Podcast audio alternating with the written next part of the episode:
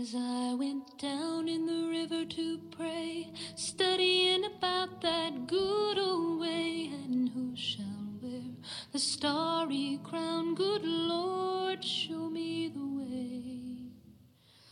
Oh, sisters, let's go down, let's go down, come on down. Oh, sisters, let's go down, down in the river to pray. As I went down in the river to pray, studying about that good old way, and who shall wear the robe and crown? Good Lord, show me the way. Oh, brothers, let's go down, let's go down, come on down. Come on, brothers, let's go down, down in the river to pray. Wow, you gotta love Alison Krauss. Well, this is Frankly Speaking with Pastor Frank. I want to talk to us today about glory and beauty. You know, when God was giving Moses the plan for the, the garments of the high priest, he said in Exodus chapter twenty-eight, "And you will make holy garments for Aaron your brother, for glory and for beauty. And you'll speak to all the skillful whom I have filled with the Spirit, that they may make Aaron's garments, consecrate him for my priesthood. And these are the garments that they shall make: a breastplate, an ephod, a robe, a coat, a checkerwork, a turban, a sash. And they'll make holy garments for Aaron, your brother, and his sons to serve as my priest. And they shall receive gold and blue and purple, scarlet yarns and fine linen. And they'll make the ephod of gold, of blue, of purple, scarlet yarns, and five linen, skillfully worked, and it'll have two shoulder pieces attached to the two edges, so that it may be joined together. And the skillful woven band on it, it shall be made like of one piece of gold and purple, scarlet yarns, and fine linen, and you'll make two onyx stones, and engrave on them the name of the sons of Israel, six of the names on one stone, and the names of the remaining six in the other stone, in the order of their birth. As the jeweler engraves signets, so shall you engrave the two stones with the names of the son of Israel. You'll enclose them in settings of fine gold, and you'll set the two stones on the shoulder pieces of the ephod, as stones of remembrance for the sons of Israel. And Aaron shall bear their names before the Lord for his two shoulders, for a remembrance. He will bear the names on his two shoulders for a remembrance." This is a wonderful picture. This whole idea for glory and for beauty. The high priest garments, they're, they're figurative of Christ. This is the, the high symbolism of the law. The high priest is a picture of Christ, who Hebrews, the writer of Hebrews in chapter seven says, he is our high priest, not after the order of man, but after the order of Melchizedek. He's the high priest that will serve forever in a higher order, never ending. And this picture of the two stones, onyx stones, the black stones, with our names written on them, six tribes on the left side, six tribes on the right, all the names written on his shoulders, what part bears the weight? And as Christ walks around, the, our sin has been placed upon him. It's such a wonderful, wonderful picture. And in Isaiah nine, we know this scripture says, "For unto us a child is born, a son is given, and the government will be on his shoulder. And his name shall be called Wonderful Counselor, Mighty God, Everlasting Father, and Prince of Peace." We, this is talking about Christ and the government being upon his shoulder. He has shoulders that carry so much. He carries our sin on his shoulder. Our names are written there. It's, why, you know, it says for glory and for beauty. The beauty of the high priest's garment was special. It was made to be special. It was made to give reverence and awe.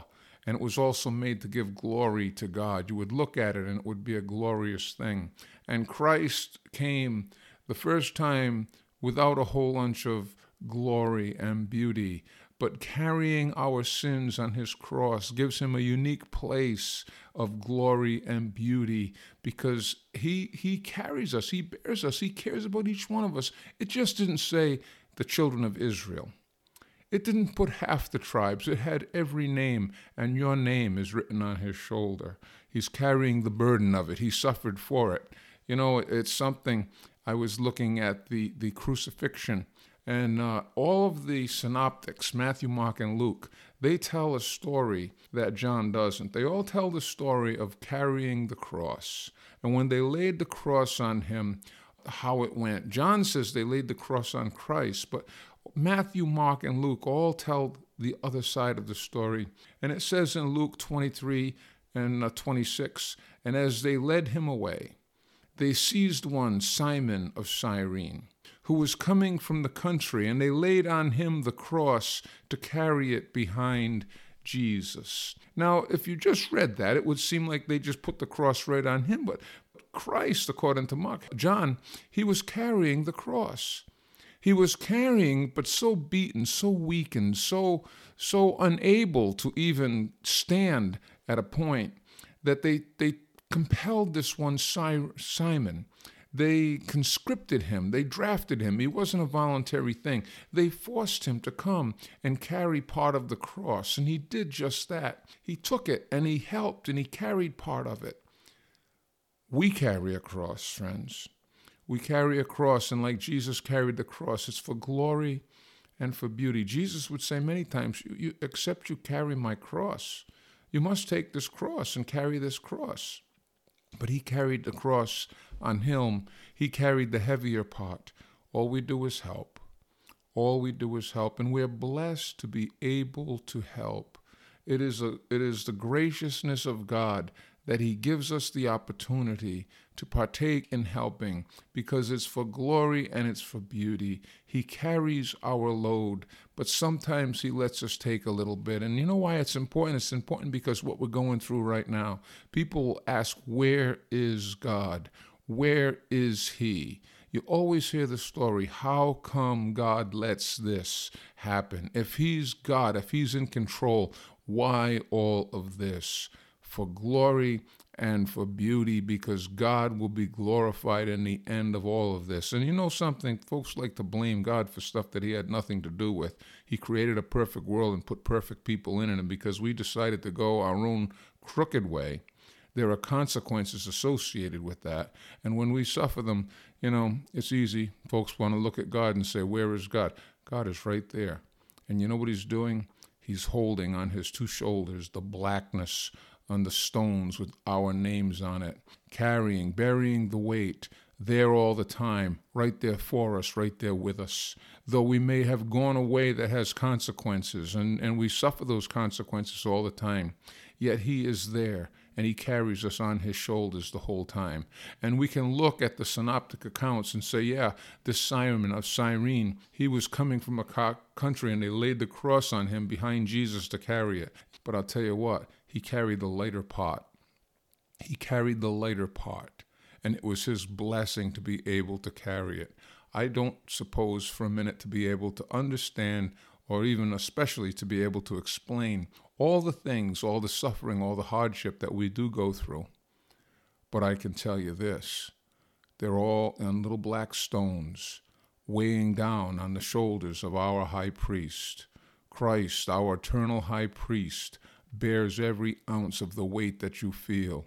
Your name is written on that shoulder, and don't think for a moment that you're alone. He is a friend that sticks closer than a brother, and he loves you more than you love your, even your own self. The love that he has for us is, frankly, very undescribable, and he does it why? He does it for glory and for beauty. It is the glory of God that he loves us so, that he could love us so, because it would be so easy to turn and just say they're not worth it, because we're not. But he loves us through it all. And it is his beauty, his grace, that makes him hold up that side of the cross, that makes him go before us, that keeps us engraved right on not only the palms of his hands and the middles of his feet, not only engraved in the piercing of his side, but that we're ingrained on the stones that he carries on his shoulders.